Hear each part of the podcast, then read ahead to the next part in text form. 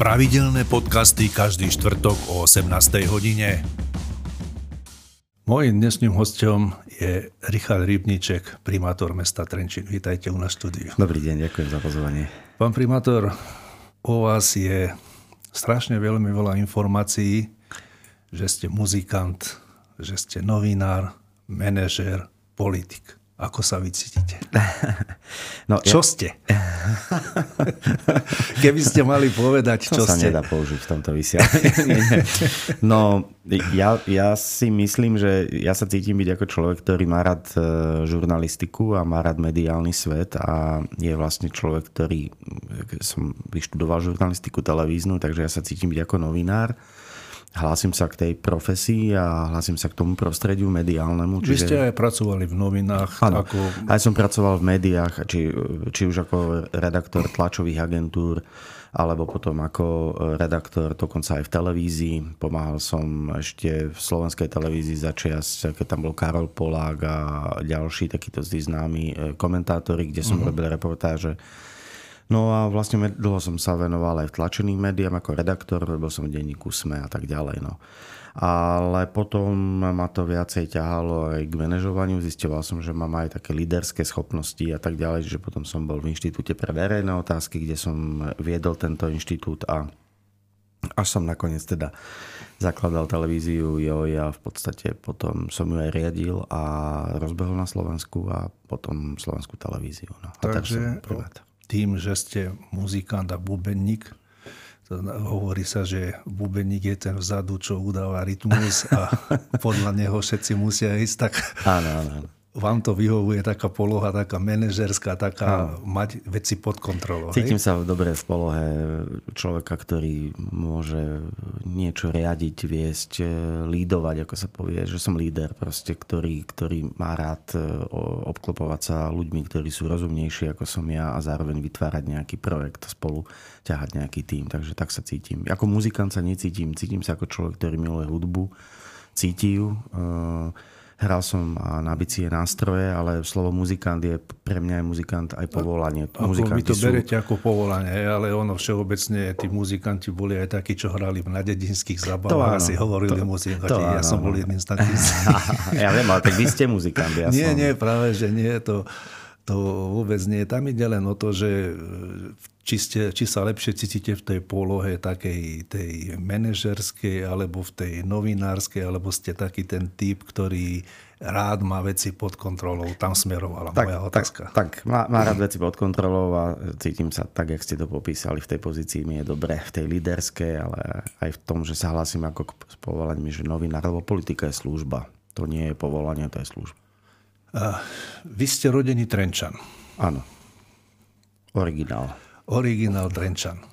Keď si máte spomenúť na to vaše detstvo v Trenčine, bol ten Trenčín vtedy, teda samozrejme, že bol iný, ale ako to vnímate, že z toho pohľadu vývoja, že za to obdobie, ktoré v ňom žijete, Veľa sa zmenilo v tom meste? Áno, áno. Tak, jak e, sa každý z nás mení v živote a, a prechádzame obdobiami, ktoré vieme sami ovplyvniť, ale ktoré sa ovplyvniť dajú, lebo sa to okolie mení, tak aj to mesto samozrejme sa dramatickým spôsobom zmenilo. Ja keď hovorím, že som Trenčan, ja som na to hrdý, lebo ja som naozaj Trenčan z centra mesta, odtiaľ to z Mierového námestia, keďže môj otec sa narodil priamo v meste, v centre a moja rodina žila priamo na Mierovom námestí, takže my sme naozaj taká stará, dobrá trenčianská rodina. Vy ste mali e, hodinárstvo, respektíve váš detko? Áno, detko, detko, detko, detko. Detko a, a potom aj pradetko vlastne, hej, že od 1800 Lebo tu máme taký, takú, takú fotografiu zaujímavú, áno, áno. že keby ste nám to popísali, čo, o, čo, o čo vlastne ide. No vlastne to bolo ešte za čias Rakúsku-Uhorska, keď e, naša rodina, tam je Josef Rybníček, vlastne dostal... A to bol? E, to bol, to bol Josef Rybníček bol mm, podľa môjho názoru uh, otec môjho detka ešte. Takže pradetko? Pradetko. Pradetko. Pradetko.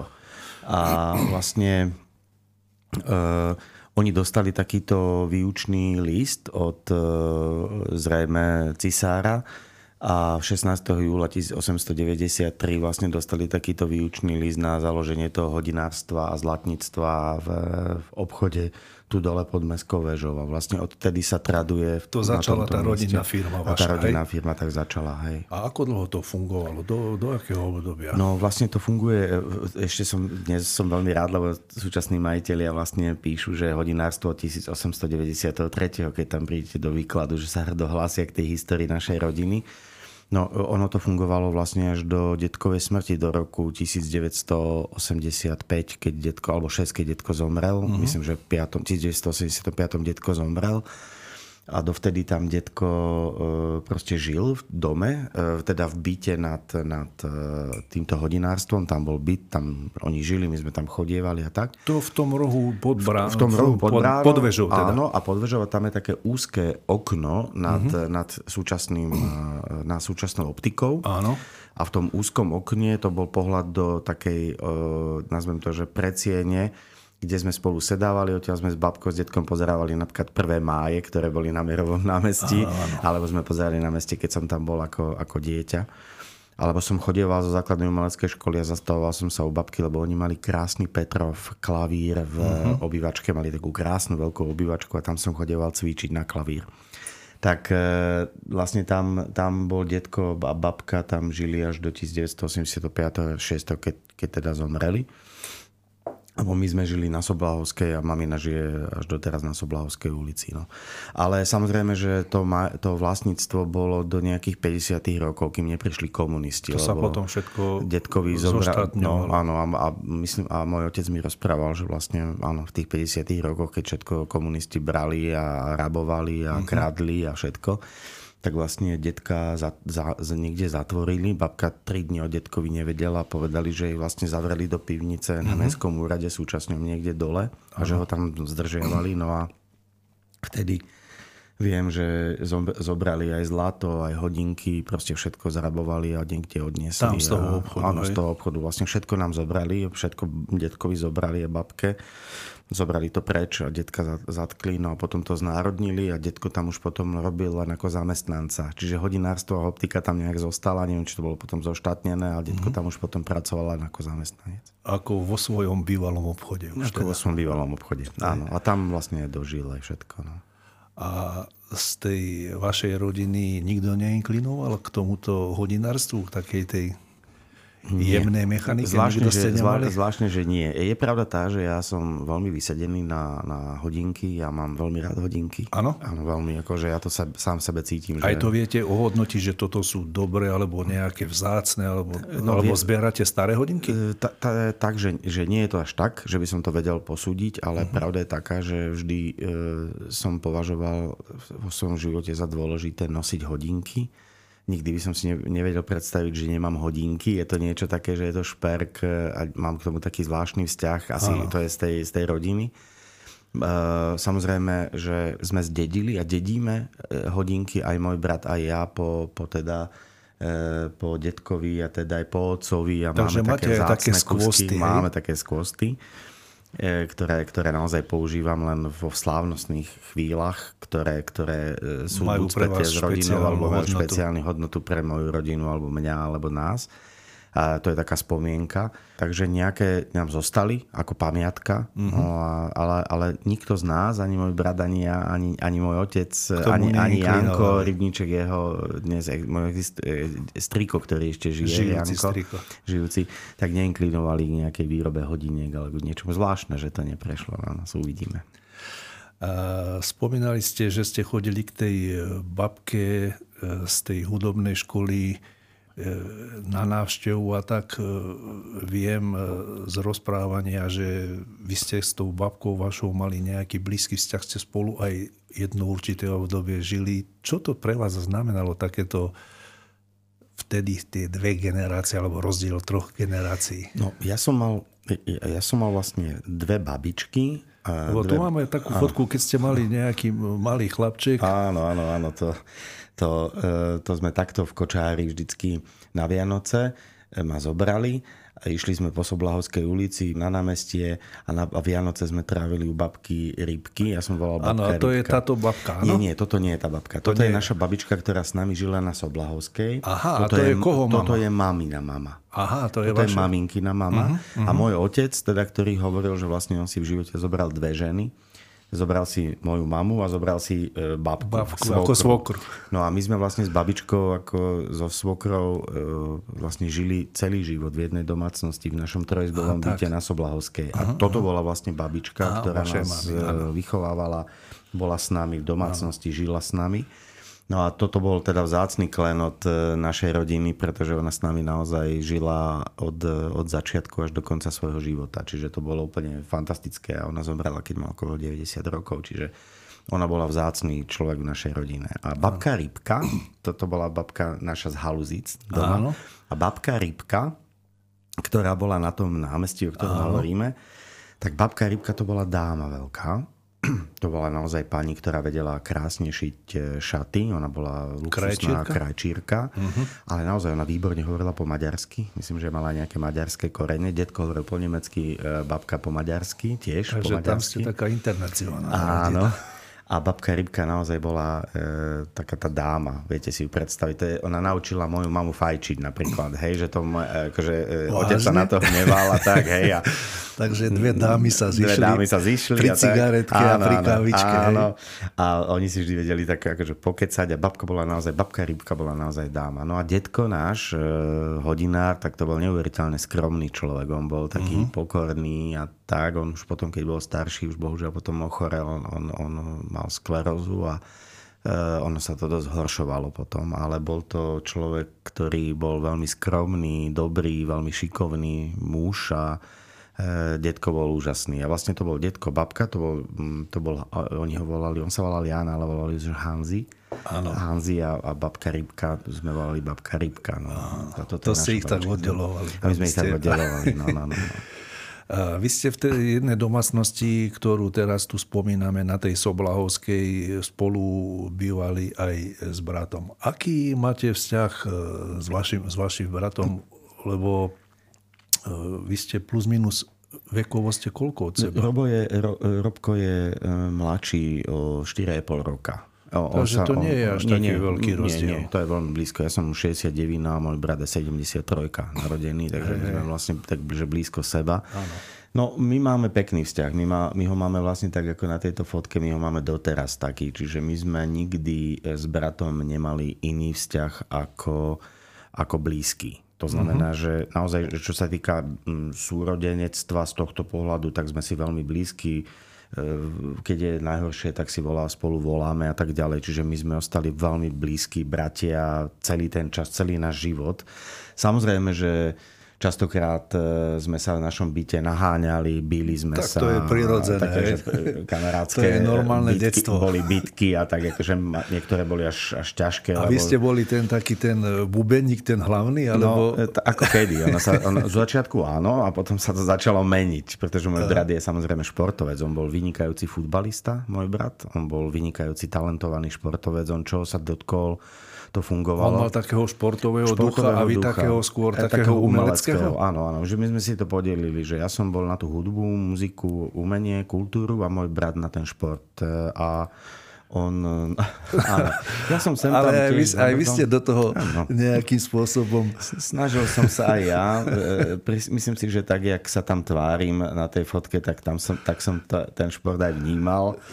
Myslím, ja som... buď ste dostali bodiček, alebo, alebo, alebo ja. vám puk strelili no, do kolena.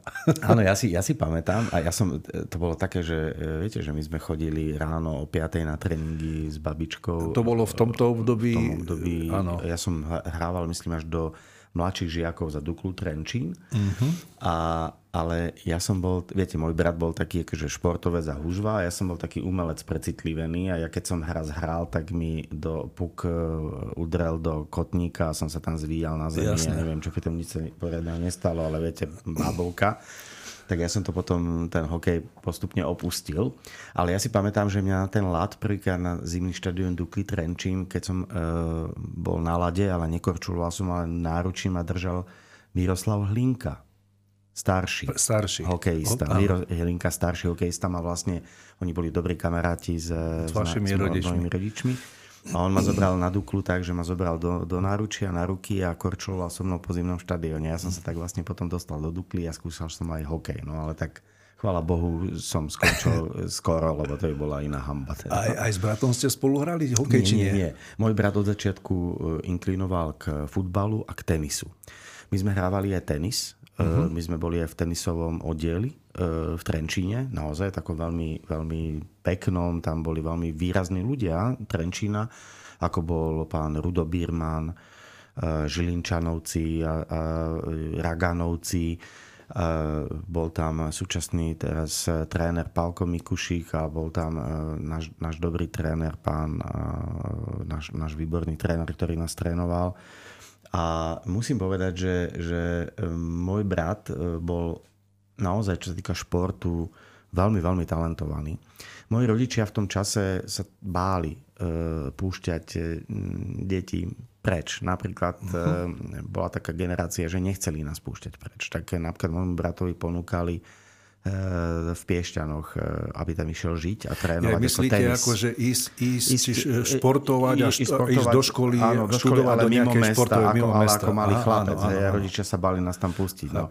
Ja som tým chcel povedať, že môj brat vlastne bol vynikajúci tenista aj vynikajúci futbalista, takže on bol špo- chlap, ktorého, keď sa čokoľvek chytil v rámci športu, tak bol veľmi talentovaný. No. Uh-huh. Akurát, že ten, tá, tá, ten strach pustiť si svoje deti bolo mimo obdobie, mesta. Hej, vtedy to nebolo tak ako dnes. Sa báli. No. Jasné, ja som tiež, poviem príklad, rozmýšľal, že pôjdem na konzervatórium hrať na bici a tak, ale rodičia sa ma báli pustiť v 14 rokoch do Bratislavy vtedy v tom svete, takže, takže nechali si nás doma. A v, už vtedy, keď spomínate na, o to konzervatórium, keď prejdeme z toho športu na, to, na ten umelecký alebo nejaký tento spôsob vášho života, vtedy v tom období ste už začínali zakladať ten, e, tú kapelu bez ľadu a skladu? Alebo ste to zakladali až neskôr? My sme založili skupinu, keď e, ja som mal 15 rokov. Už to znamená, ja už som, už som bol na strednej škole. Takže Ale... už ste boli na strednej... Vy ste maturovali, myslím... Na strednej ekonomickej na škole ekonomickej. v Áno, áno, áno. Ale pravda je taká, že s Petrom Kaščákom, súčasným prednostom a primárom ginekologicko-pôrodnického oddelenia v fakultnej nemocnici, mojim mm-hmm. výborným priateľom, sme vlastne chodili do e, školy už od tretej, e, od tretej triedy do na základnej škole. škole. A už tam sme spolu, my dvaja, proste hrávali, že on, on, on, bol, violonč, on bol vynikajúci violončelista. A vy ste vtedy chodili na tú základnú A ja som na základnú školu, umeleckú školu chodil ešte na základnej škole na klavír. A to ste chodili... Na zúšku. Aha, na zúšku. Na zúšku. A vlastne ja som chodil na klavír, on chodil na, na violončelo a, a m, tak sme akože si spolu hrávali a už, už, už na základnej škole. Mm-hmm. Ale potom až na strednej vlastne, keď on išiel na gymnázium a ja som išiel na strednú ekonomickú školu, tak on stretol Martina Beďača potom a my traja sme vlastne založili bez ľadu a skladu 25.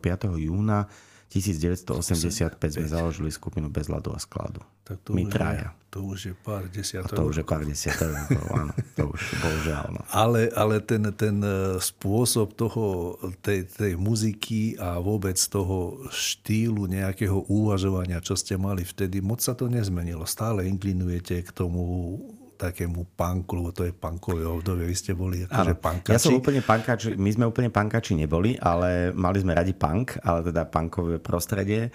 Ale my sme boli viac menej takí, že sa to volalo, že nezávislá kultúra, underground. Tá, to je underground, underground a, a, ale ja som, ja som mal veľké šťastie, lebo samozrejme, že môj otec bol výborný muzikán, bol fotograf, bol to umelecká duša, bol novinár, čiže ja som sa tak potatil. Mm-hmm on ma, on ma viedol k hudbe, otec veľa počúval jazz a tak. No mali a potom, ste doma aj platne? Mali sme doma platne, hej? jasné, počúvali sme hudbu, mali sme doma platne. Otec častokrát e, nás volal, keď hrala nejaká dobrá jazzová muzika, aby sme počúvali a tak, to bolo fajn. Ja som vlastne od malička plieskal do hrncov a lámal som máme varešky doma, takže u, u mňa bolo jasné, že... že Otec bol bubeník. tiež bubeník, Otec bol bubeník, áno, čiže ja som to po otcovi zdedil. Ale a ja som, no a potom som mal veľké šťastie na, v živote na, na, na spolužiakov. Či už to boli spolužiaci na základnej škole, kde som mal fantastických spolužiakov, s ktorými sme priatelia dodnes. Uh-huh. A jedným z nich bol napríklad Peťo Kaščák a, a ďalší. Tak potom som mal vlastne šťastie na práve, že na Martina Beďača, na Rastia Kubicu, Tu máme vidíte. takú prvú fotku, asi to boli to ano. obdobie tých 15-16 rokov, áno, že? Áno, áno, no a vlastne chlapci, tam je, zľava je Bedli, Martin Beďač, čo má hlavu, tak je áno. dole. Potom Rastio Kubica, to je ten chalan, fešáčik, čierny, Miško to som ja e, s tými veľa vlastmi a vedľa je Peťo Kaščák. E, no a vlastne s chlapcami sme potom uh, vlastne, my sme zostali priatelia samozrejme ako Ale oni prišli, oni prišli... Mišo a, Peť, Mišo, Mišo a Rastio prišli, prišli o pár dní neskôr. Hej, hej. A skupinu založil vlastne Martin Beďač, Peťo Kaščák a ja. My traja sme založili bez ľadu a skladu. A prečo tak bez ľadu a skladu? Ako ste na to prišli? Alebo ako to vznikalo? No, ta, toto všetko uh, pramenilo z, naozaj z, z veľkej inteligencie uh, Kaščákovcov aj Martina Beďača. Naozaj to, to, to oni mali, oni majú skvelých rodičov, úžasných, e, vzdelaných, milých. A myslím, že Martin, alebo myslím, že Martin vymyslel nás bez ľadu a skladu. Bedli, hej? Bedli. Myslím si, že hej. A, a, a, a samozrejme potom tá, tá hudobná inšpirácia všetko vychádzalo od Kaščákovcov. To boli takí lídri, aj Mišo, aj Peter, lebo mali brata Mariana, ktorý sa ich k tomu viedol a naozaj to, e, to bolo pre mňa proste veľmi inšpiratívne obdobie, pretože e, práve celé, celé toto obdobie aj počúvania hudby e, kapiel v tom čase, ako bolo B52, Talking Heads, a, a ďalšie významné skupiny. To boli všetko tie undergroundové kapely, také, také nezávislé, toho, toho nezávislé americké scény, skupiny, americké, anglické áno, scény. Áno, anglickej. A chalani nás k tomu viedli a najmä Marian Kaščák viedol chlapcov, svojich bratov k tomu a potom oni viedli k tomu nás a veľmi to ovplyvnilo môj život. Akože musím povedať, že v rámci tej puberty má, má celá, celá, celá, táto skupina chalaní a vôbec celé to prostredie, sme sa hýbali, nesmierne ovplyvnilo aj môj život, môj pohľad na slobodu, môj pohľad na, na vlastne voľnosť e, a môj pohľad na muziku a a ovplyvní to veľmi moju dušu. Čiže tak poviem, že tak, jak ma do, povedzme, do 15 rokov ovplyvňovala moja rodina, otec, mama, môj brat, proste uh-huh. celé to prostredie, tak musím povedať, že v tom pubertálnom veku a neskôr veľmi výrazným spôsobom môj život ovplyvnili chalanie z bezladu a skladu. Ale ono, ono sa hovorí, že takéto undergroundové kapely, alebo ako ste aj vy založili, že to sú, to sú také rebelské kapely, hej? Áno, ale ako, sme... ste, ako ste vy boli tým rebelom, alebo ako ste to vy vnímali vtedy, to rebelstvo, voči, proti čomu, alebo ako ste to vy? Ja by som klamal, keby som hovoril, že vznikla skupina kvôli tomu, že ideme proti áno, niečomu. Áno, áno, jasné. My sme proste boli chalani, puberťáci. Ktorí a vám sa páčila nejaká áno, muzika, chceli ste si to vyskúšať. Áno, hej? založili sme skupinu a, a vlastne sme začali robiť tú skupinu. Hej. Mišo bol e, talentovaný, keďže už 13 začal písať texty a, a hudbu a bol veľmi kreatívny a tak ďalej. A samozrejme z toho, ako sme vnímali svet, ako boli chalani ovplyvnení aj nielen a nie len potom e, Marianom Kaščákom, svojim bráš, bráškom, ktorý predtým hrával muziku a už tiež rebeloval na gymnáziu s ďalšími kamarátmi, ako bol Vlado Gulík. Ale moc sa alebo... nez, Marian sa moc nezmenil. Hodička, áno. áno. Tak, tak potom samozrejme e, prišiel HVM a Lubko Dzúrik a chorvážských muzikantov. A to boli všetko takí, od ktorých ste aj čerpali, alebo áno, mali ste... inšpirácie. To boli starší chalani na gymnáziu, vlastne od nás, e, ktorí mali muziku, založili Gimpel Rock, kde sme my vystúpili. Áno. Takže ľudia ako Lúbko Dzúrik, Majo Kaščák, Vlado Gulík e, nás veľmi, veľmi ovplyvňovali. To boli z HVM a tak ďalej.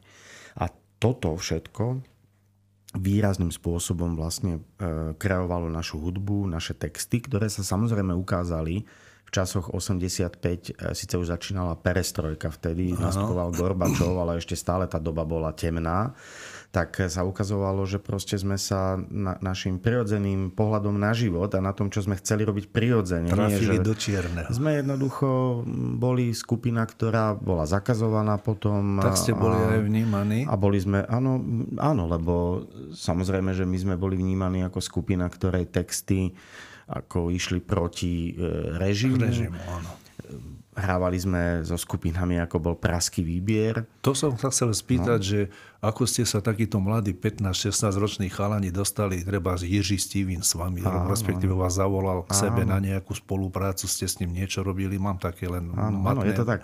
Všetko to vlastne sa naštartovalo, keď sme založili skupinu, potom sme prvý náš koncert bol na Marianovej Kaščakovej svadbe, to bolo veľmi milé, jasné. No a potom sme sa dostali na Gimpel Rock a vlastne nás začala ťahať skupina chorvátskych muzikantov, Lubo Zuriga spol, hej. A vlastne Lubo Zuriga spol nás potom pozvali na jeden koncert do Bratislavy, na Starú gardu, na internát. Mm-hmm. A, a tam si nás všimla Lenka Zogatová, úžasná žena. E, vtedy ona robila vlastne, e, ona bola z Brna a robila alternatívnu scénu e, českej, českej kultúre, hlavne silnej brnianskej a praskej, pretože tam tá kultúra bola ešte silnejšia ako na Slovensku. No a tá si nás zobrala potom na Rockfest do Prahy. To bol obrovský e, festival hudby v Paláci kultúry v Prahe, kde hrali všetky tieto významné české skupiny, ako bolo napríklad brnenské skupiny, ako bola E, Dunaj, Skopce, alebo, pra, alebo potom samozrejme Praský výbier, alebo Lauraj, Tigži, krásne nové stroje, proste tieto legendy, ano. garáž, proste úplne ano, mega skupina. A zrazu vy ste sa vedľa nich dostali a my sme na sa tam zrazu pódiu. ocitli na jednom pódiu v Paláci kultúry v Praze. Zahrali sme, proste bol to obrovský boom a odtedy sa to začalo s nami viesť a veľa sme hrávali hlavne v Českej republike. No a potom sme zažívali nádherné chvíle, kde, kde sme stretávali nezávislých umelcov, stretávali sme nezávislých intelektuálov, ktorí sa vtedy naozaj skrývali pred komunistickým režimom, e, robili v kotolni, v baniach a kade tade, lebo nemohli proste tvoriť, nemohli robiť hudbu. No a jeden z tých najkrajších zážitkov bol v, v septembri, myslím 1. septembra 1987, keď sme sa v Lipnici na koncerte e, v amfiteátri, kde bolo asi 5000 ľudí, stretli s Václavom Havlom na pódiu, vlastne, kde Václav mm-hmm. Havel vystúpil. My sme hrali tam a potom nás komunisti v, tom, v, tej, v tej oblasti Lipnice, to je myslím na Morave, zakázali a tak ďalej. Čiže toto boli momenty, ktoré formovali moju dušu Laco Snobko, ktorý nám potom veľmi pomáhal na Agnes proste, ktorý nám pomáhal ano, tu na Čertovo kolo a tak ďalej. Čiže Agnes bol ten s Lenkou Zobogatovou Láco Snobko a títo ľudia na, na mne, Lubo Zurik, tak to, to boli tí, ktorí nás potom ťahali smerom hore. Tu máme nejakú fotografiu to už je fotka, ešte, keď mám asi 200 kg. Kde a ešte aj už... dnes stále na tie bicie si sadnite za tie bicie a občas si chodíte zahrať e, s chalanmi na nejaké akcie, aj na pohode ste hrali, myslím. E, ale chcel som sa opýtať, keď ste E, spomínali, že ste sa stretli s mnohými ľuďmi, s tými intelektuálmi, ako ste spomínali, z toho prostredia umeleckého.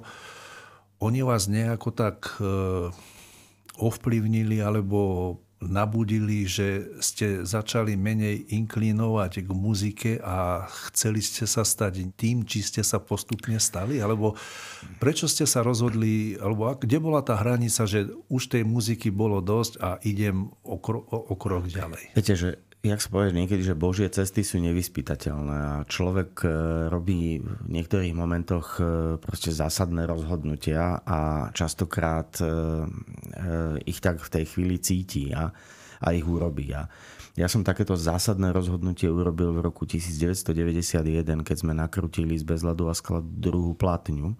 Bolo to dosť také desivé obdobie, lebo tesne po nahrávaní tej platny sme sa pohádali. Akože... Tak, neboli ste ani prvý, ani posledný zase. Áno, ale ja som vtedy vlastne, a, a tedy si pamätám aj s, e, s Martinom Beďačom, že sme skupinu opustili. Ale Martin Beďač sa potom vrátil a ja už som sa ale nevrátil. A... Takže vy ste taký tvrdohlavejší typ? E, viete čo, ja, ja som vtedy bol, nie, nie. Viete čo, musím povedať, že som bol skôr emocionálnejší typ. Mm-hmm. To mhm. nemalo nejak veľmi čo s tvrdohlavosťou, to skôr mm-hmm. súvislo s veľkou emociou. E, emocionalitou, ktorú mm-hmm. ja mám v sebe zakotvenú, to mám po mojej mame. Áno. Že, som, že musím sa ovládať, lebo som veľmi emocionálny človek. A ja som vtedy bol asi veľmi emocionálny a pod aj tou, to sprškou ohromnej emócie som sa vlastne pomerne radikálne rozhodol, že idem nejak svojou cestou a opustím, opustím skupinu.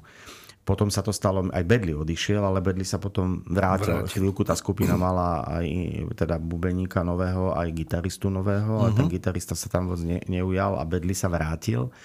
Ale ja už som sa nevrátil, lebo mm, poprvé som sa ani nechcel, ale po druhé prišiel Peťo Slameň, vynikajúci bubeník aj vynikajúci človek, on, on zapadol skvele.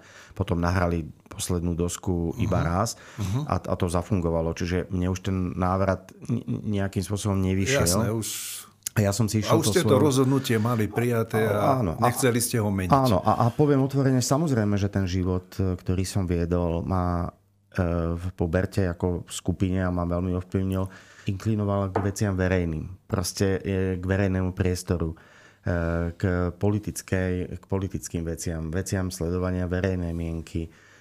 Bol som veľmi aktívny počas revolúcie v 89.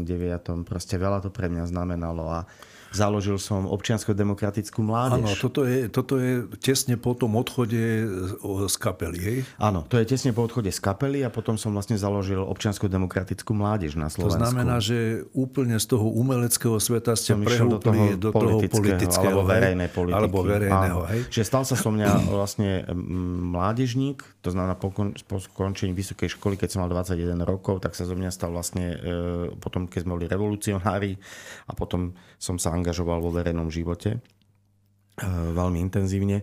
Založili sme občiansko-demokratickú mládež. Keď sa pozriete na tie fotky, tak každý jeden z tých ľudí dnes je naozaj nesmierne úspešný človek. E, e, tam je Ondro Dostal naľavo, dnes poslanec Národnej rady Slovenskej republiky, áno. Tak teda tam ten vypadá úplne. Áno, to je Ondrej Dostal. Milan Krajniak vedľa neho, minister práce sociálnych vecí vedľa Ondra Dostala. Predstavte sa. To, to je Milan medzi... Krajniak. A, potom ste potom vy? som ja, potom je Daniel Lipšic, dnes špeciálny prokurátor.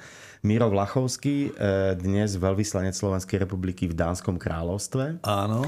Eh, Robo Konrád, eh, myslím si, že dnes eh, je to úspešný podnikateľ a robí nejaké podnikateľské mm-hmm. veci.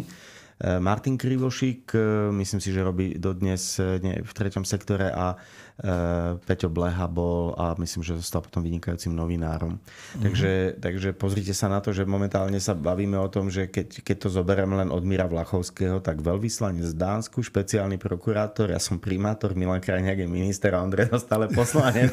takže ste mali dobrú partiu. Partička a občiansko-demokratická mládež. Čiže ja som sa potom angažoval v tomto ano, svete. No a vlastne tam sa potom moje kroky um, veľmi ma viedli uh, či už ako novinársky život, lebo povedzme si úprimne, aj novinárčina je pohyb vo verejnom priestore a teda mládežnícka politika, a ktorá ma zaujímala všeobecne vždy, či už to bola medzinárodná politika alebo vnútro. Vy ste, vy ste študovali žurnalistiku na Filozofickej fakulte. Áno, ja som študoval uh, áno, televíznu žurnalistiku. Televíznu žurnalistiku. Áno, áno. A keď, keď ste skončili štúdium, e, aj ste sa zamestnali v tomto odbore?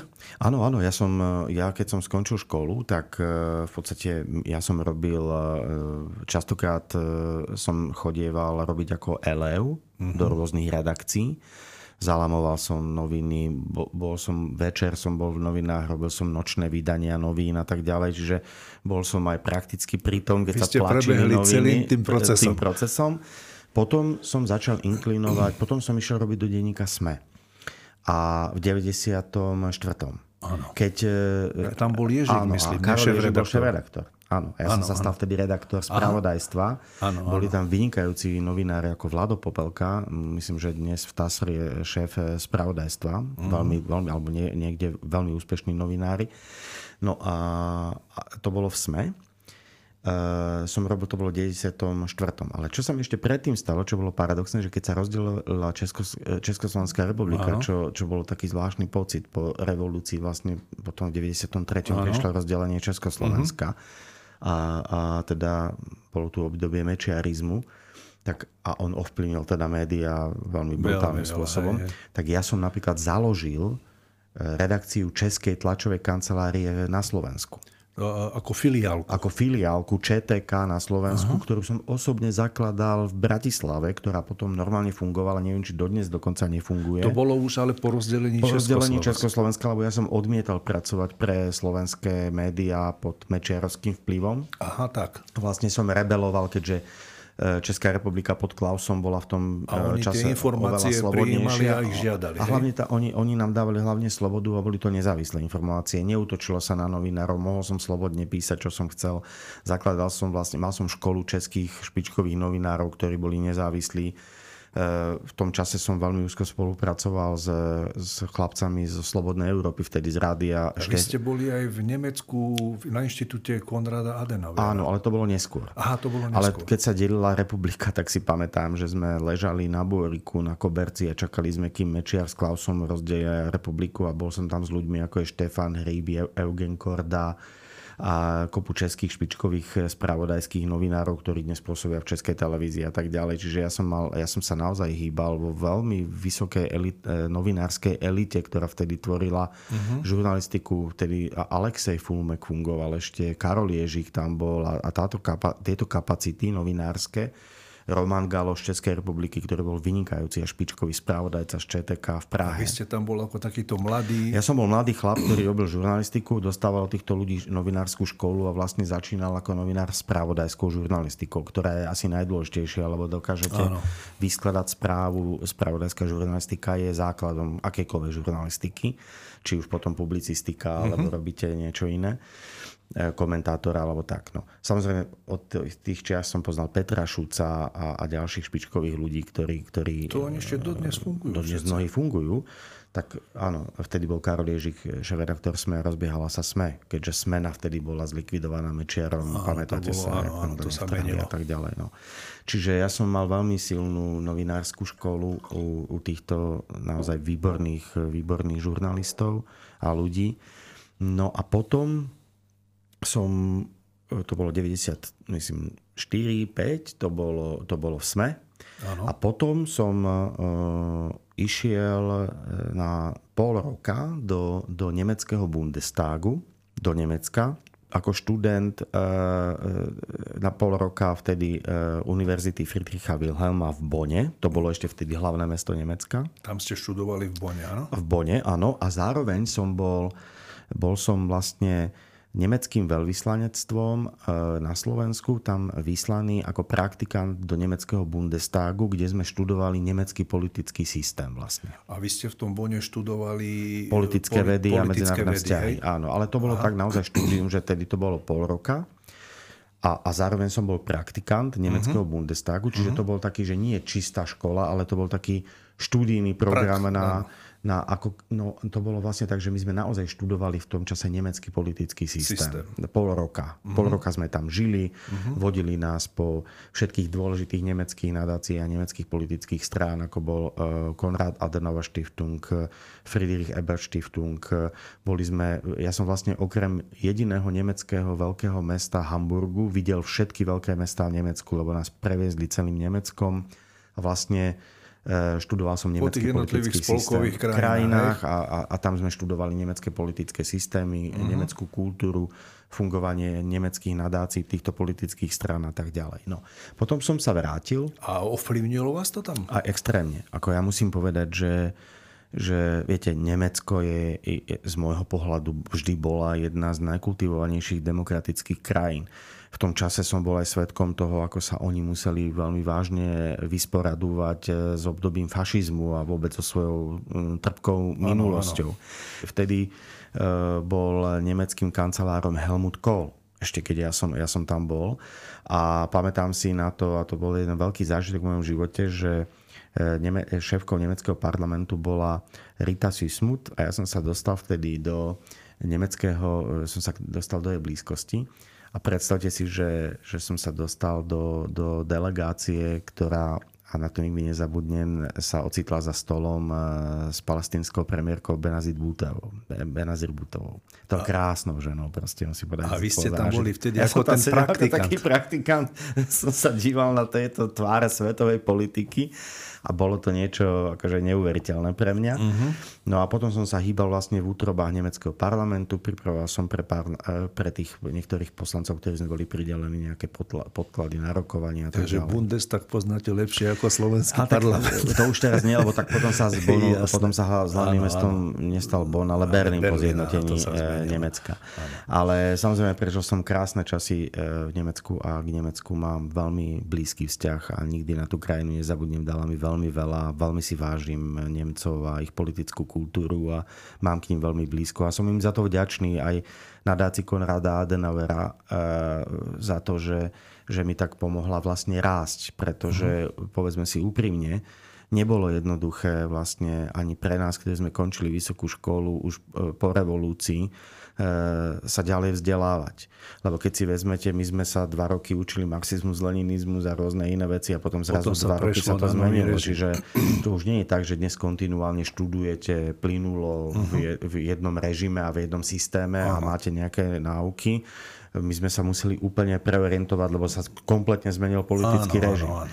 Samozrejme, ja som vďačný za to, že som tam mohol byť, lebo som sa sám vzdelával. Musel som, musel som na sebe tvrdo pracovať, pretože necítil som sa dostatočne vzdelaný na to a pripravený ešte do života. Čiže mm, robil som, čo som vedel a musím povedať, že tie štipendia nadácie Konrada Adenauera mi veľmi pomohli a Nemecko je krajina, ktorá, ktorej mám naozaj veľmi blízky vzťah. A tam ste strávili obdobie toho pol roka len? Ja som tam strávil obdobie pol roka, potom som sa vrátil na Slovensko, potom uh-huh. som rok ešte pôsobil na Slovensku, hľadal som uplatnenie a stal som sa hovorcom primátora Bratislavy Petra Kresanka, takže tam som prvýkrát nečakaním pričuchol ku komunálnej politike, kde som v primaciálnom paláci v Bratislave robil Petrovi Kresankovi hovorcu. hovorcu No a počas, ale to bolo len na rok, lebo jeho hovorca niekde odišiel na študijný pobyt. A Takže ste boli na, na záskok, aj s tým vedomím ste tam boli. Áno, aj s tým vedomím som tam bol.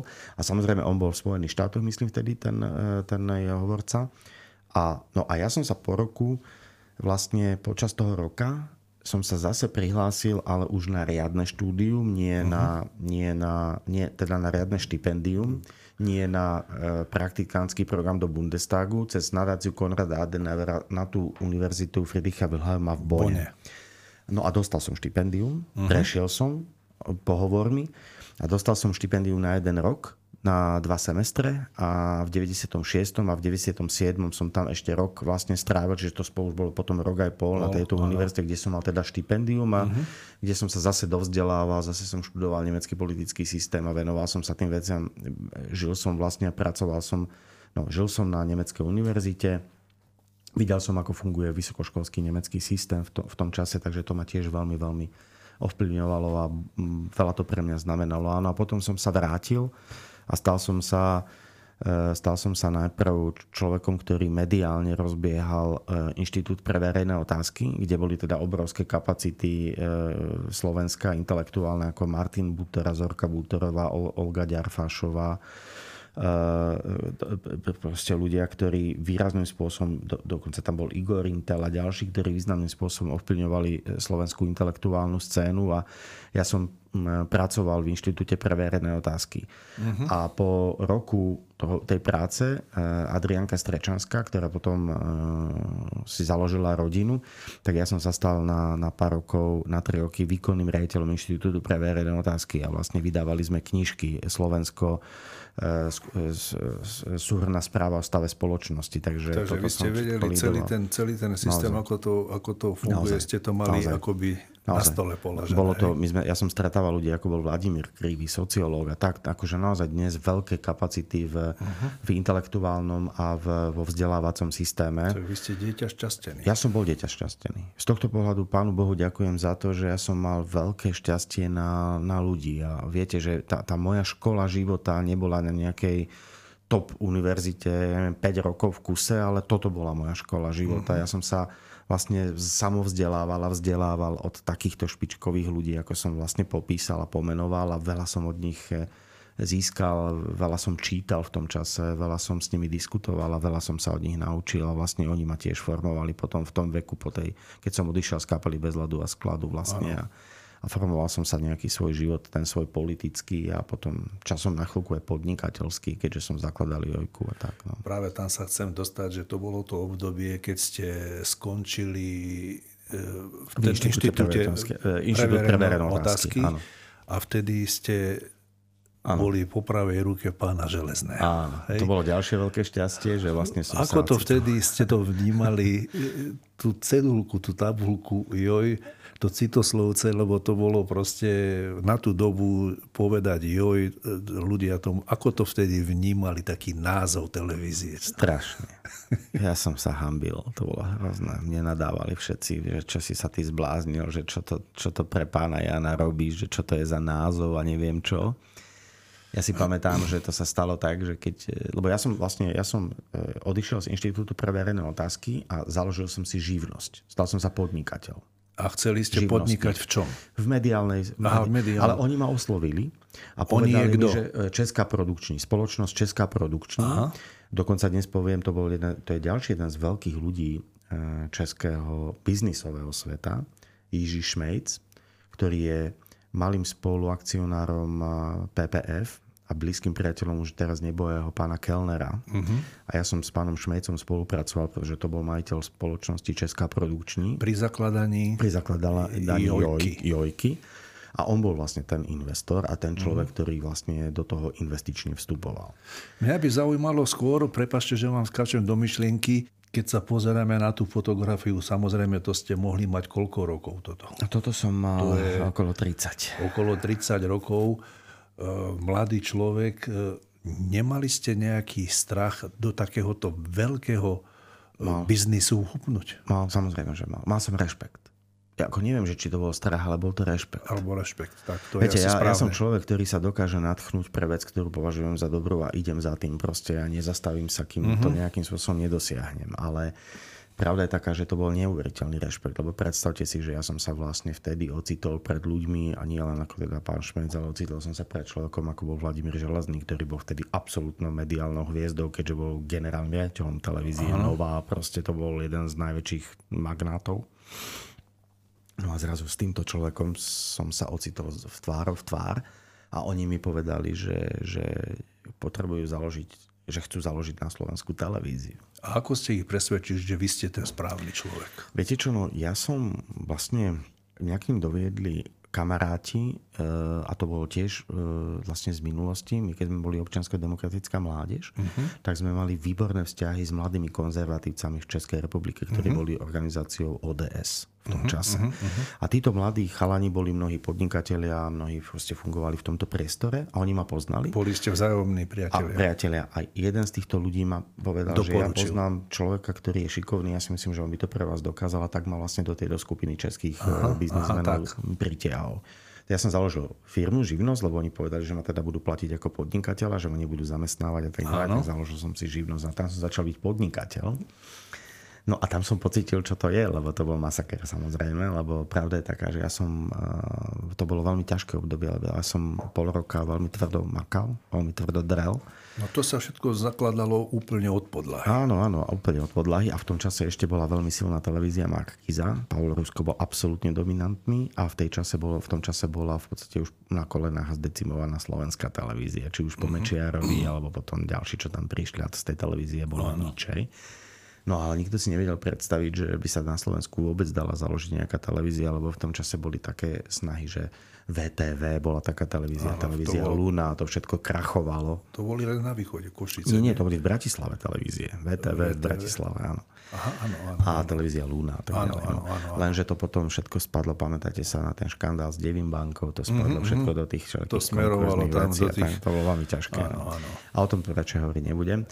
Ale, ale čo teda bolo dôležité je, že, že my sme vtedy vlastne vytipovali a analyzoval som na trhu vlastne všetky možné televízie, ktoré by boli cel, možné byť celoplošné, aby mohli vytvoriť druhú televíziu konkurencie schopnú voči televízii Markíza, mhm. ktorá už tedy mala vlastne licenciu a vlastne no, no. frekvencie, ktoré pokrývali celé Slovensko.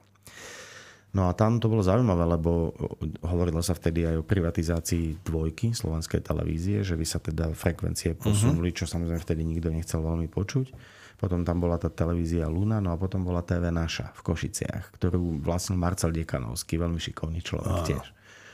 No a tam sa ukázalo, že tá televízia bola výborná, lebo ona zosieťovala malé frekvencie po Slovensku a pokrývala 40% územia Slovenska. Lokál, lokálne. No a to sa nám ukázalo ako niečo zaujímavé. S tým som prišiel, ponúkol som im to ale tam boli ešte, a, a bolo pred tzv. licenčným konaním na ešte dve frekvencie. Jedna bola v Bratislave, jedna bola v Žiline. Uh-huh. A o tieto dve frekvencie sa byla Markíza a bil som sa ja. A vtedy proti mne stal Pavel Rusko. Mocný človek. A rozhodovala o tom licenčná rada. rada. A mne ja si tedy pamätám, že mi, že mi pán Šmec aj pán Železný povedali, že keď získame tieto dve licencie, ktoré potom automaticky zvýšili E, pokrytie Slovenska zo 40 na 60 uh-huh, čo mhm, už teda jasné, bol dobrý už... základ na, na štart komerčnej celoformátovej televízie, tak povedal, že do toho ideme. No lenže ja som bol chlapec z, z ulice, Áno, neznali. za sebou a, a chodil som na licenčnú radu a presviečal som politikov, presviečal som všetkých. Áno. A ja si pamätám, vtedy sme išli, e, to bolo v dome novinárov, bolo to licenčné konanie. Ja som tam prišiel, vyšiel tam veľmi arogantný v tom čase ešte Pavol Rusko. A obhajovali sme tie projekty na získanie tej licencie. Uh-huh. Samozrejme, že Markiza ich možno nepotreboval, ale Pavel Rusko ich chcel získať preto, aby zabránil vstupu konkurencie. Áno, jasné. No a mne sa to podarilo. Mne sa podarilo získať tie dve frekvencie pre TV Naša v tom čase. A bolo to tak, že ja som ich vyloboval osobne tvrdou svojou prácou. Uh-huh. A na základe toho si nezabudem na to, mi pamätám, že mi vtedy zavolal pán Jiří Šmejc a povedal mi, Richarde, ideme do toho. A ideme založiť televíziu. A vlastne v tom čase som vedel, že na Slovensku uh, vznikne nová televízia. A to vás naštartovalo. Áno. Chvala Bohu, celý ten čas uh, som bol vedľa mňa Marcel Pára, môj veľmi blízky priateľ, s ktorým sme uh, to celé spolu pripravovali. A aj, aj zase ja som človek, ktorý je tímový, čiže pracoval som s ním v týme on mi v tom čase veľmi, veľmi pomáhal, pretože on bol veľmi zdatný človek, aj manažér, aj človek, ktorý veľmi ovládal technické veci ohľadom pokrytia, územia a frekvencie a tak ďalej. Ja som nebol v tomto vzdelaný. Čiže Marcel Para so mnou túto, túto vec riešil a pomáhal mi a my sme to vlastne potom spolu aj riešili. No a potom som sa ocital v Košiciach aj s Vladimírom Železným. Celý čas som vlastne bol s Vladimírom Železným v veľkej blízkosti. No a potom sme spolu s Marcelom Párom vlastne v Košiciach e, začali budovať televíziu JOJ, ktorú sme s Marcelom Párom aj vlastne presťahovali do, do Bratislavy na súčasnú kolibu, kde je dodnes. Mm-hmm. A, a podľa všetkého vyzerá, že 80% za, súčasných zamestnancov Stále. Jojky sú tí, ktorí sme vlastne stiahovali z Košic do Bratislavy a takto sme založili vlastne televíziu Joj. No a zmenili sme a zmenili sme mediálny trh na Slovensku, pretože... No v tom období to bola veľká To bola zmena. obrovská zmena. A následne na to, vďaka Jojke napríklad a našej aktivite sme zaviedli na Slovensku pípometre čiže reálne meranie, meranie, meranie sledovanosti, na, na napríklad upratanie trhu aj s reklamou. Čiže naozaj, ja sa priznam, že ja som bol pri zrode absolútnej zmene mediálneho trhu na Slovensku, mm-hmm. kde sa mi podarilo spolu s Marcom Párom založiť e, plnoformátovú komerčnú televíziu, ktorá funguje vlastne dodnes na trhu.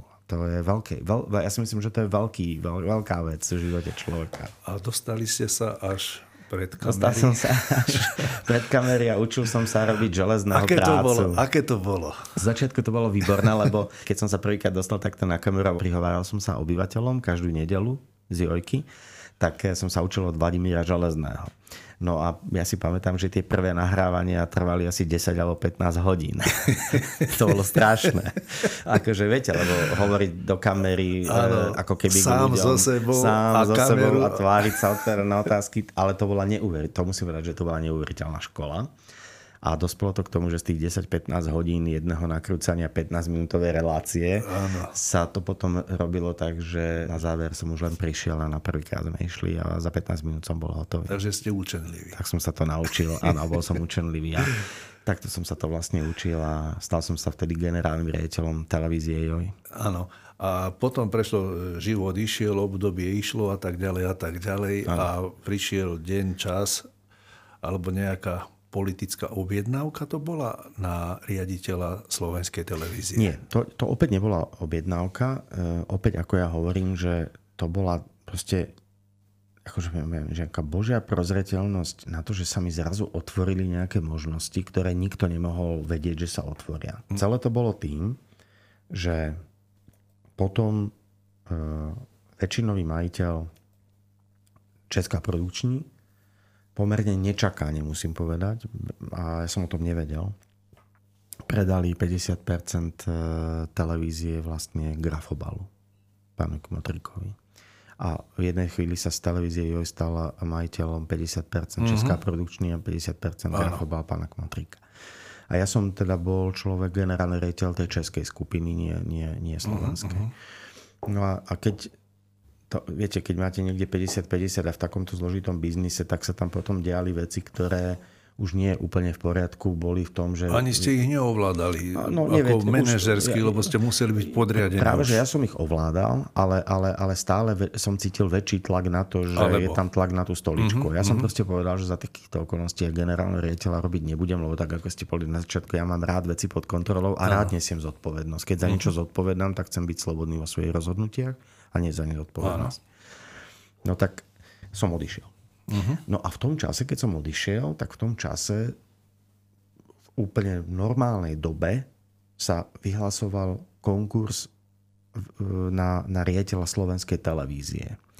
A ja s touto skúsenosťou televíznou som povedal, uh-huh. že to proste skúsim. Uh-huh. A v tom čase prichádzala vláda Mikuláša Dzurindu. Áno. A Ivana Mikloša a tak ďalej. Áno, áno. A, a myslím si, že a, a tá televízia bola v katastrofálnom stave úplne v katastrofálnom. A aj Mikuláš Durinda a Ivan Mikuláš vlastne vtedy robili tie najväčšie reformy v štáte. Uh-huh. To sa veľmi dobre pamätáme, to, to bol rok 2003. Áno.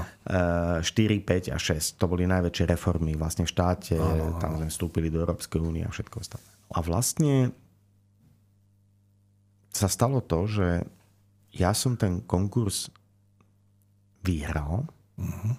aj tým, že tá vláda reformná naozaj tam proste chcela mať človeka, ktorý má nejakú skúsenosť z televízneho prostredia a zároveň nejakú odvahu robiť e, radikálne zmeny.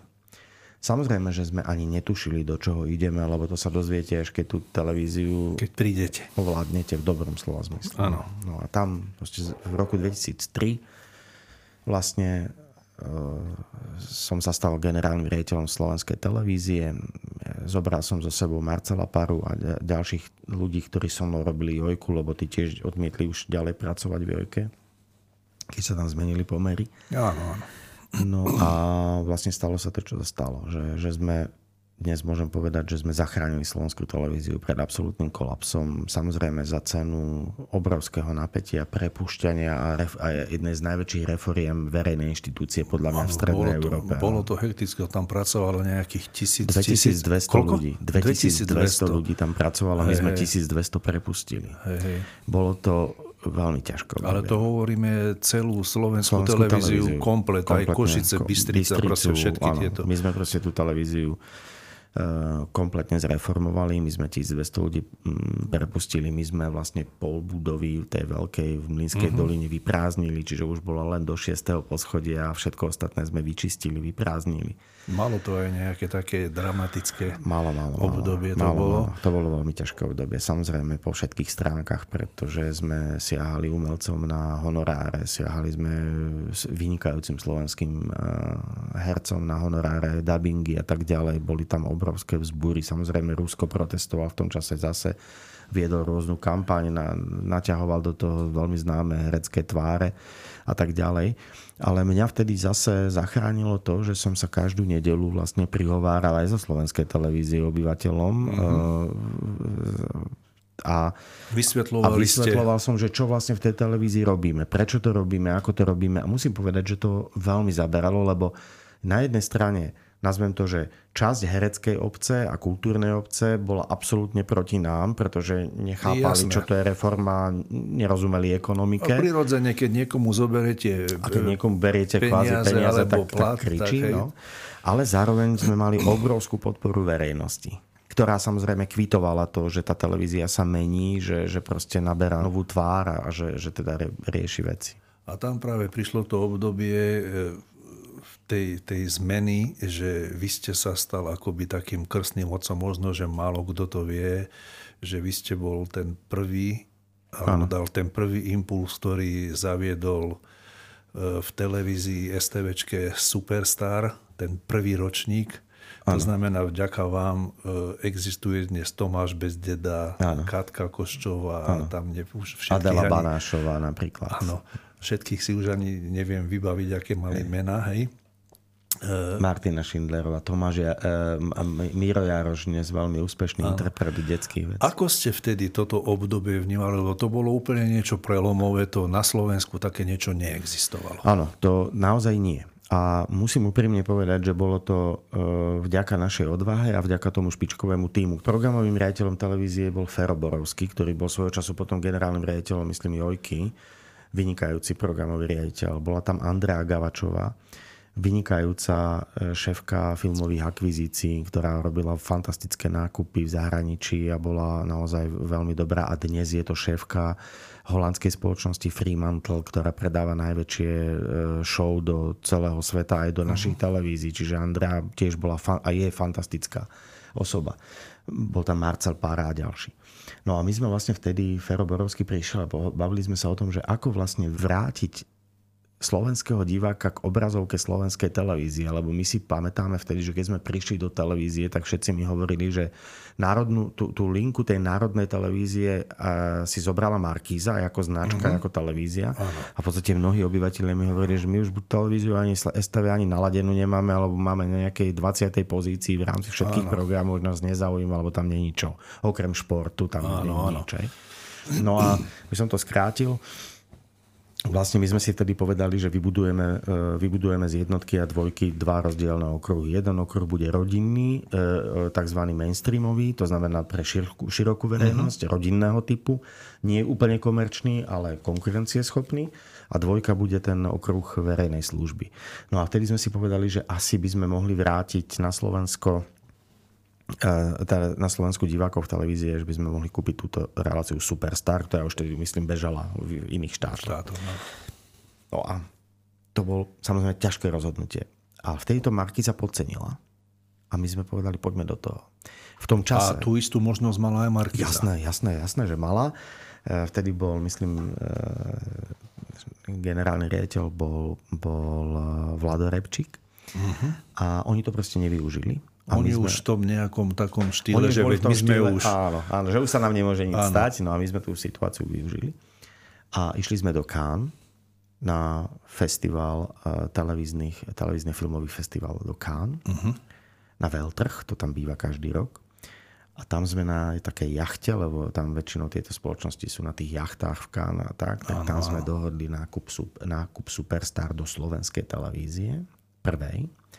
A pozor, v tom čase to bol masaker, lebo to stálo 100 miliónov slovenských korún v tom čase. Mm-hmm. Keď si vezmete, to už aj to je dnes okolo 3 milióny eur, Euro. čiže to je akože obrovský peniaz to bol. Ano. Ale my sme si povedali, že proste toto keď zvládneme, tak nám to, tak, tak to vráti toho diváka naspäť. No a to vyšlo vyšlo to šialeným spôsobom.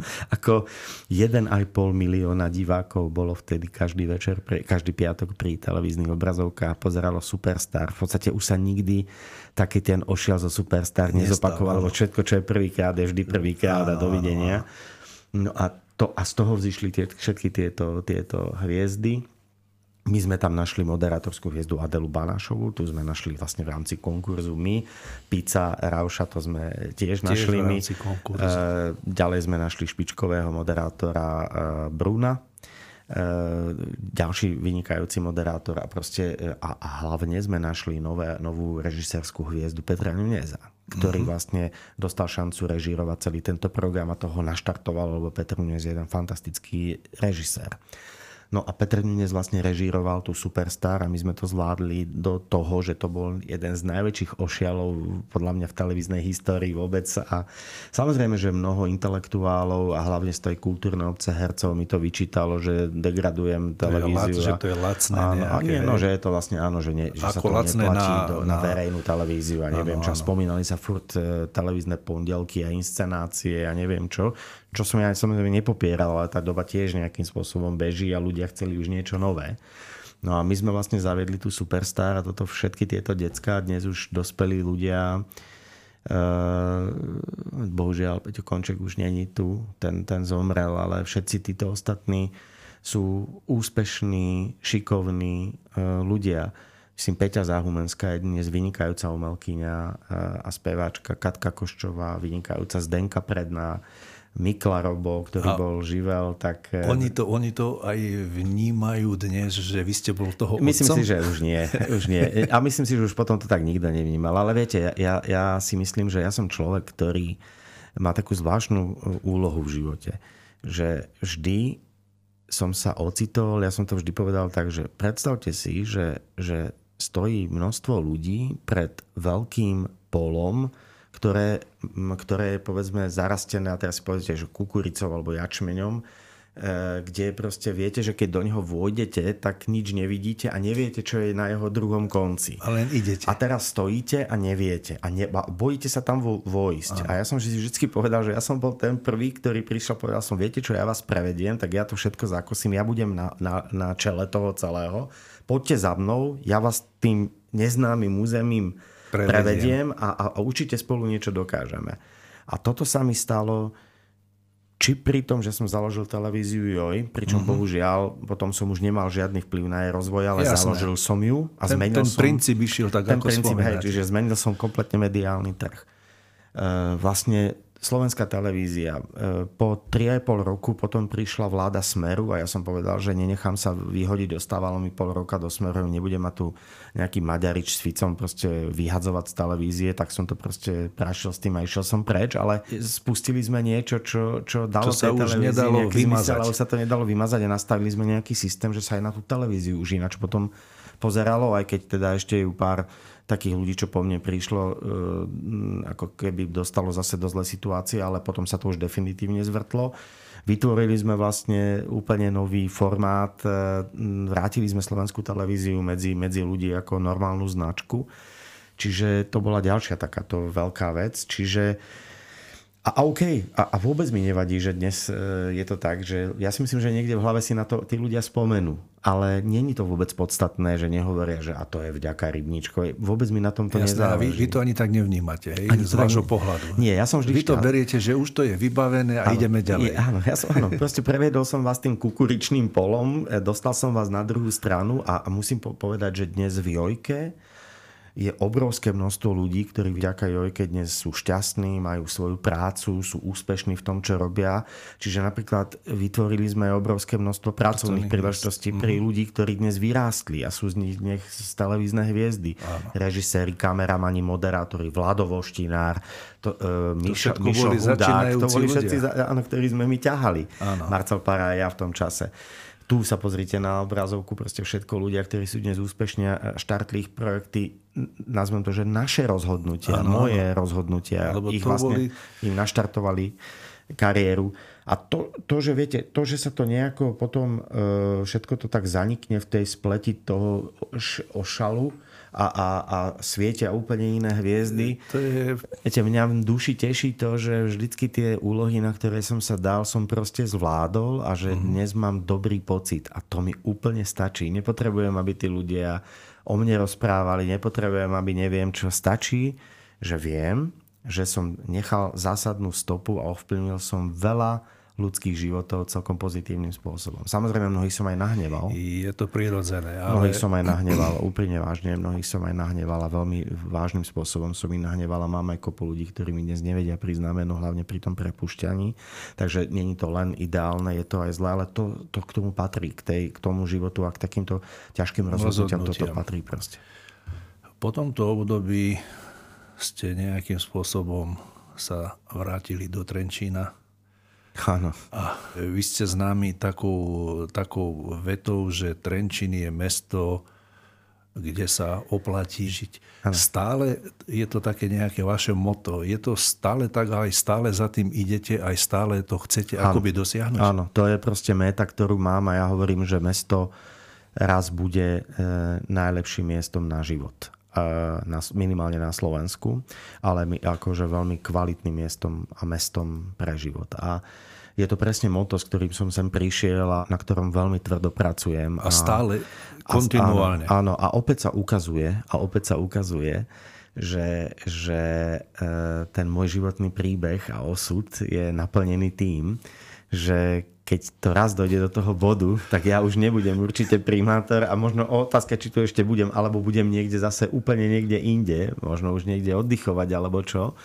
A stane sa to a možno to potiahne úplne niekto iný a, a, a dotiahne to do konca, ale ten základ, tú stopu, to, to, to, to, to ťažké rozhodnutie preniesť to mesto tým, tým zložitým obdobím a dať mu ten zmysel do budúcnosti. Tým tak, kukuričným polom. Tým kukuričným polom previesť tých ľudí a povedať im, že nebojte sa, zvládneme to ano. a postaviť sa na čelo, tak zdá sa, že aj toto bude a vyzerá to tak a robím všetko preto, aby to, aby to bol aj tento príbeh. Čo pre vás znamená rodina? No veľa znamená pre mňa rodina. V podstate mm, ja som vyrastal v kompletnej rodine, vyrastal som dokonca v rodine, kde som videl vzťah môjho otca k svojej svokre, ktorý povedal, že teda že niekedy milujem moju svokru viac ako moju ženu. A teda, Asi dobre varila. oni naozaj sa ľúbili, to, to bol neuveriteľný vzťah, to musím povedať, že to, to, to fakt, my sme v trojizbovom byte eh, bývali piati, s babičkou sme bývali v izbičke, ktorá mala 5x4 metre traja a vlastne celý život, až ona tam aj umrela. Čiže E, ako tá rodina je pre mňa hrozne veľa. Hej, to, akože to sa nedá opísať. Hej. Je to vidieť aj na tejto fotografii, že ste šťastní, šťastní ľudia. Áno, no jasné. Bolo mi, Proste... bolo mi dopriaté nakoniec, e, bolo mi dopriaté nakoniec mať aj rodinu takúto krásnu. A obdivuhodne ten chlapec má tie oči, čo ste mali vy, keď sme si pušťali tú prvú áno, fotografiu. Áno, áno, Oliver, Oliver je, asi dnes už je to veľký chlapec. Koľko má dnes rokov? 4 roky mal 4 teraz. Roky? Teraz v apríli má 4 roky. Hej. Takže už je, to, už je to veľký chalan. Áno. No, veľký chalan, rozprávame sa a tak ďalej, ale už je to situácia... A už sa tam aj niečo kryštalizuje, že akou cestou by sa mohol uberať? Musím povedať, že sa, sa ukazuje, že, že má hudobný sluch Vážne? a že, že e, rád bubnuje. Aha. Takže, Takže rytmus mu je nejaký blízky. Rytmus mu je blízky. Má Nemyslím toho speváka, ale rytmika. Má rád hudbu. Ano. A už keď bol v brúšku, tak sme púšťali vážnu hudbu alebo také mm-hmm. proste veci a, a vedieme ho k hudbe nejako, ale nie tak nejako, že, že nútenie, ale púšťame si hudbu a tak ďalej. No a, ale je to taký akože výťús, no, lebo uh, už teraz, keď aj rozpráva a keď už, už aj s nami tak akože sem tam sa zahráva, tak uh, zažívam situáciu, že, že sa zobudíme ráno, on si sadne do obývačky, tam sedí a ja za ním prídem celý šťastný, emocionálny, hovorí Oliver, ahoj, ako si sa vyspal? A sa na mňa tak díva a hovorí, že tatino, upokoj sa.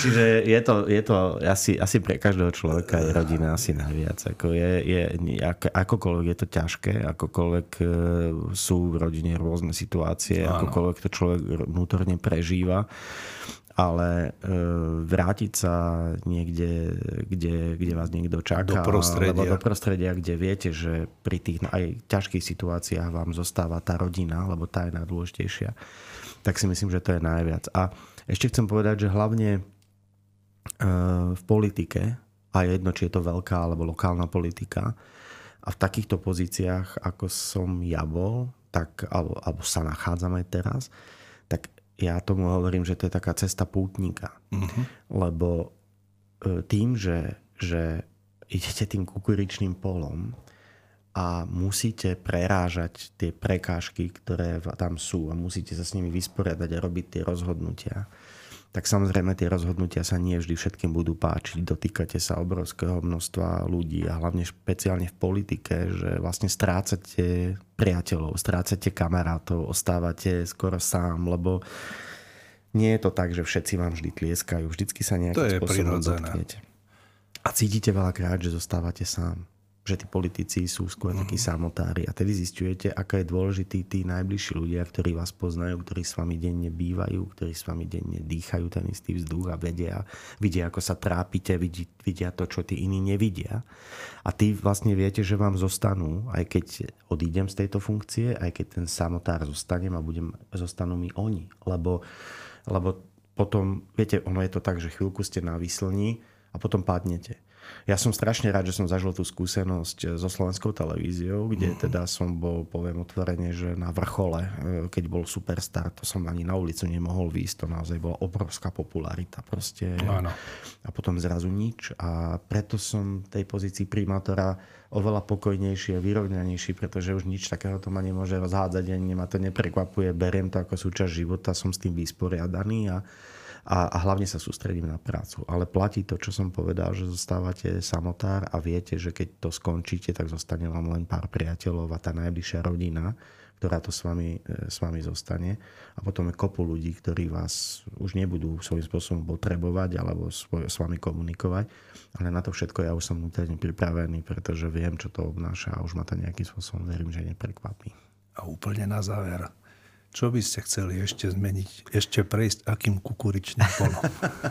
Máte ešte také nejaké vyhliadnuté kukuričné pole? Viete čo, ja už v tejto chvíli a poviem osobne, že asi, asi už nie. E, ja veľmi, veľmi, veľmi chcem e, dotiahnuť veci v Trenčíne ešte, ktoré máme e, rozbehnuté a myslím si, že to tu v tomto podcaste môžem povedať, že ešte raz idem kandidovať na primátora. Čiže... Takže môžeme to brať ako nejaké oficiálne môžete vyjadrenie? To, môžete to brať ako oficiálne vyjadrenie, kde môžete povedať, že áno, ja keď budem zdravý na budúci rok vo voľbách idem kandidovať ešte raz na primátora Trenčína. A chcel by som vlastne Veľmi si, veľmi si želám, aby sme boli úspešní v Európskom hlavnom meste kultúry. Tak ako ste mhm. povedali, som nesmierne šťastný, že mladá generácia dnes má toto mesto v rukách, čo sa týka budovania jeho kultúry, vzťahov a vlastne takého mesta európskeho 21. storočia, že už to nerobím len ja s poslancami, ale ten iný pohľad na svet. Ja z tých ľudí vážim, sú úžasné tie decká dodávajú mi energiu, dodávajú energiu tomuto mestu a mám novú vidinu toho, že keby sa nám podarilo získať titul Európske hlavné mesto kultúry, no bolo by to niečo unikátne pre celé to mesto. No a potom samozrejme Ďalšia vec je tá, e, som strašne šťastný, že sa nám podarilo schváliť ten územný plán číslo 4, tú mestskú zónu s, Mar- s Maťom Beďačom, s Dušanom Šimunom a s ďalšími. Tú 10-ročnú prácu vlastne sa nám podarilo dotiahnuť. Teraz samozrejme riešim prípravu tej dopravy. To by som veľmi chcel pripraviť vlastne zmenu dopravy v centre mesta. Verím, že sa dožijem rekonštrukcie starého cestného mosta ešte e, v týchto najbližších šiestich rokoch, keď Boh dá aj ľudia budú chcieť. A toto by som si veľmi želal. A veľmi by som si želal vlastne pripraviť až do začiatku realizačnej fáze prípravu riešenia dopravy v Trenčine, lebo že to je absolútne alfa omega do budúcnosti. Áno pretože tieto kroky vlastne v budúcnosti umožnia ten rozvoj pri rieke okolo futbalového štadióna a tak ďalej. Myslím si, že v tom meste sa hrozne veľa podarilo. Myslím si, že to mesto je krásne, je, je, je krásne, je zmenené, je tu ešte samozrejme kopu roboty a vždy bude ale cítim toto mesto ako svoju rodinu a jeho obyvateľov. To je ďalšia taká vec, že mám z neho obrovskú radosť, mám rád ľudí, mám proste rád to mesto a nechcem odtiaľ to odísť. Chcel by som to dokončiť, lebo v mhm. týchto veciach viete, že ako keby som vždycky prešiel a už som povedal chodte. Teraz by som do takého toho ozajstného cieľa, aby som mal istotu, že už nepoviem len, že chodte, ale už poviem, že už len pokračujte a tvorte ďalej. Že už, už to všetko základné už bude také, že nespochybniteľné. Mm-hmm. Tak túto cestu by som si chcel teraz ešte dotiahnuť v tom meste, e, v meste do konca. A čo bude potom, sám, sám neviem, ale, ale rád by som sa venoval synovi, rodine, učil ho lyžovať, cestovať s ním, proste venovať sa mu a, a odovzdávať to svoje, to svoje e, rodine a môjmu synovi. A, a viete, ak ja hovorím, ja som to nikdy, nikdy som sa na nič cieľene, že hneď nepripravoval, tak aké má ešte Boh so mnou plány, tak to v tejto chvíli už nechám na neho a uvidím, že ak, čo mi prinesie do cesty. Ďakujem za príjemný rozhovor. Ďakujem pekne. Mojím hostom bol primátor mesta Trenčín Richard Rimníček. Majte sa zdravo. Ďakujem pekne, majte sa.